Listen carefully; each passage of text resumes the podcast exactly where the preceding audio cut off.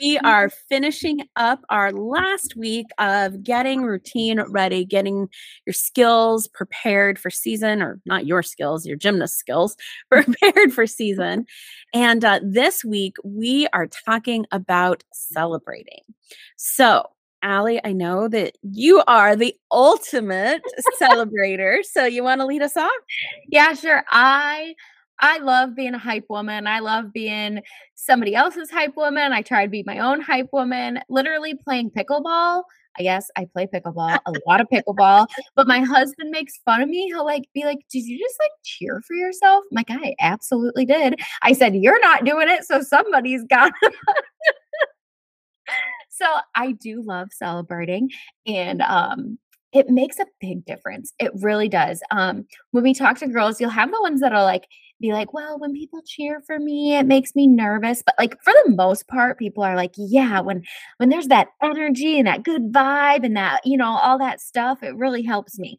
Well, what we just did at the beginning of this entire month series was challenge them to create a goal that's far away and Uh, supposed to be really challenging for them, tough to mm-hmm. reach, maybe not going to get there, but like really going to step by step try and get there. So if we wait all the way until the end, like let's say it was to qualify to nationals, that is May.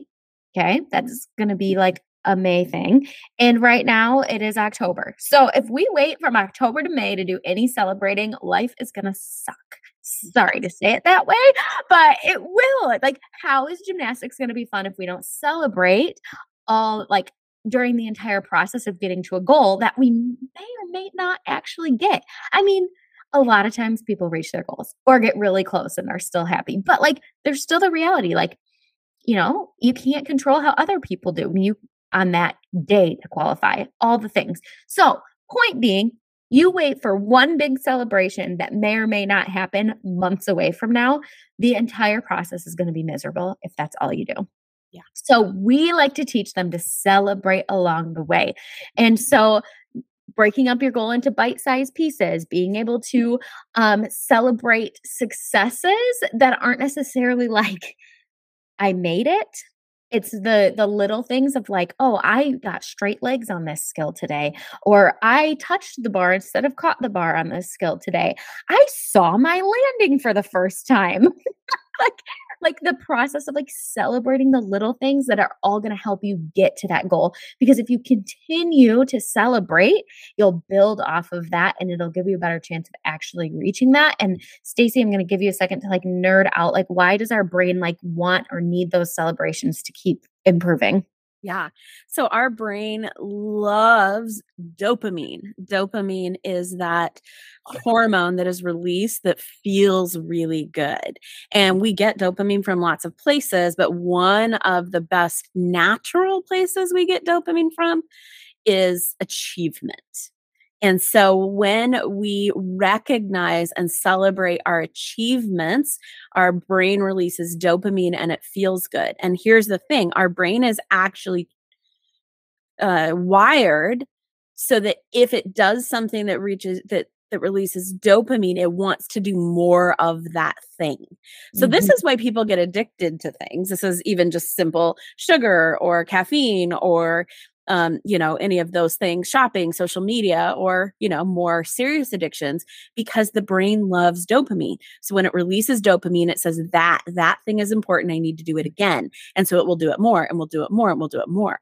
When you can train your brain to work on releasing dopamine for every small success along the way, when you try something, it's a little bit difficult, it's uncomfortable, but you do it, you feel achievement and you reward yourself for it.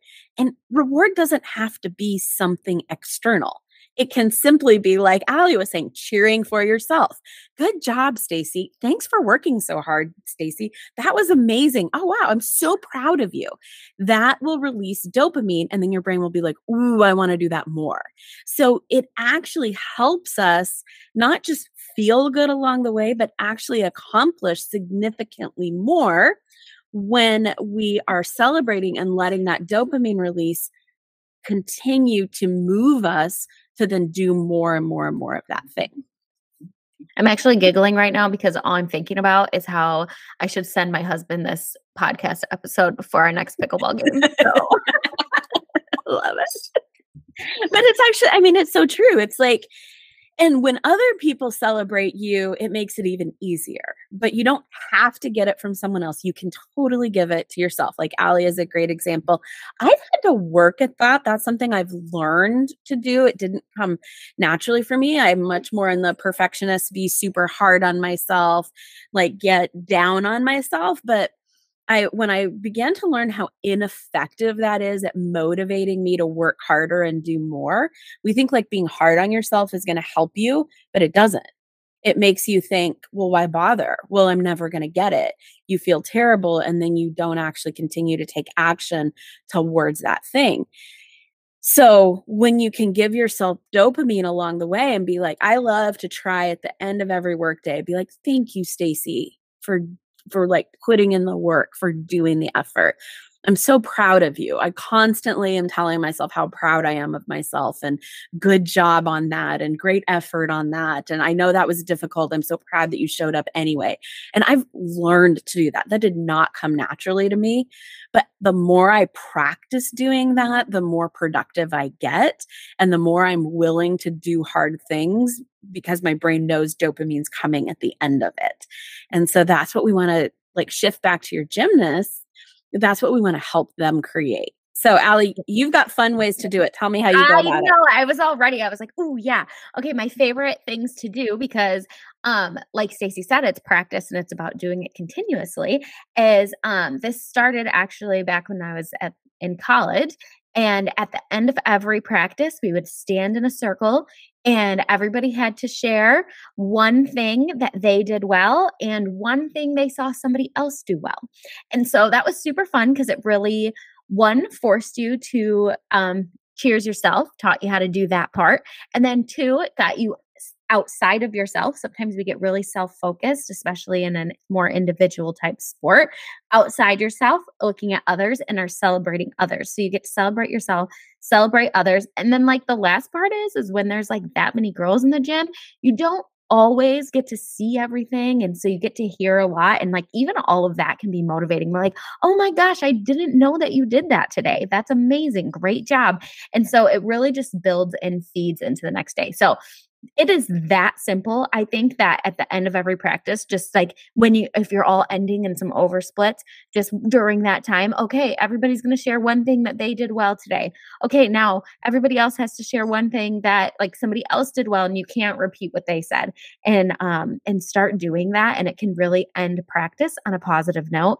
It can really motivate them to be like, oh, like Stacie said, dopamine hit at the end of practice because I get to celebrate me and somebody else gets to celebrate me. and then um and then just continue to be better at that so then you can start encouraging it after skills so um, the girls that were like really really hard on themselves after a skill i started having them do that even after their skill um, I allowed them to pick something they need to improve on still. Like, just, okay, after that series and beam, I need you to tell me always one thing that went well and one thing you want to improve on for your next turn. And that kind of helped them get that, like, okay, just because I fell doesn't mean the entire series was trash. Okay. I actually was trying to straighten my back leg and I did. So now I just have to continue to work on like now when my back leg is straight, what position do I need to be in and all the things. So it just continues to motivate them to make those changes too, because then they get to celebrate it when they do. So fun celebrations. You can help them celebrate with games and with treats or with points or with other things too. I think those are other fun ways to get them involved. But fun and celebration in the gym is really going to be the true thing that helps get them through that process. And the last part, I mean, we're ending with celebrate now and through to their big goal. Because if remember, if you wait till the end of the big goal, they're going to lose all that momentum in the process. Well, and here's the biggest thing when you don't train your brain to celebrate every step along the way, you don't usually celebrate when you get to your goal. Like we have so many kids tell us that. Like I worked all season to get to this. I got it and I didn't even really feel excited. Because what you've done is you've trained your brain to never celebrate. It's not going to celebrate then in the big moment all of a sudden. It's still not going to feel great. It's going to still focus on what it didn't do well, how it should have improved, what should have been better. And so you have to train your brain to do this along the way in order to be able to actually experience those big moments in um, really fun celebratory ways. And, the more that you can model this, this is the thing. We use this in our we use this in our company. We have you know a, a small team here, and we have every day uh, we do a, a, virtual we have a virtual team so every day people put in what's one thing i did what or what's one thing that went well no not every day every week every week every week what's one thing that went well one thing um that I want to, you know, that I learned that I want to take with me into next week to kind of improve on. And then one thing I'm celebrating for myself and one thing I'm celebrating for a coworker. And so we do this, you know, within our own team as well. And so even thinking about how can you do this within your coach's team? How can you do this if you're, you know, a head coach or an owner with your employees? Um, the same kind of thing. Like, how can you use um, daily and regular celebrations and shifting the brain to focusing on what went well and giving that dopamine release so they'll want to do more of mm-hmm. that thing instead of always focus on what's not going well um, will make a huge shift, not just in the environment, but in people's actual productivity and motivation and ability to get there. So, just a little side thought, but celebrate along the way, have fun with it, be creative with it. Um, remember, celebration doesn't have to be external, it can totally just be an internal good job. I'm proud of you. Um, that, but external celebrations are always fun too. Mm-hmm. And um, yeah, so we are at that point of the season where we're moving into, we spend November. So we spent October working on preparing your skills. Now we spend November on preparing your brain. So all next month, we're going to be working on how to create a neat mindset routine and how to prepare your brain for competition. So hope you guys tune in.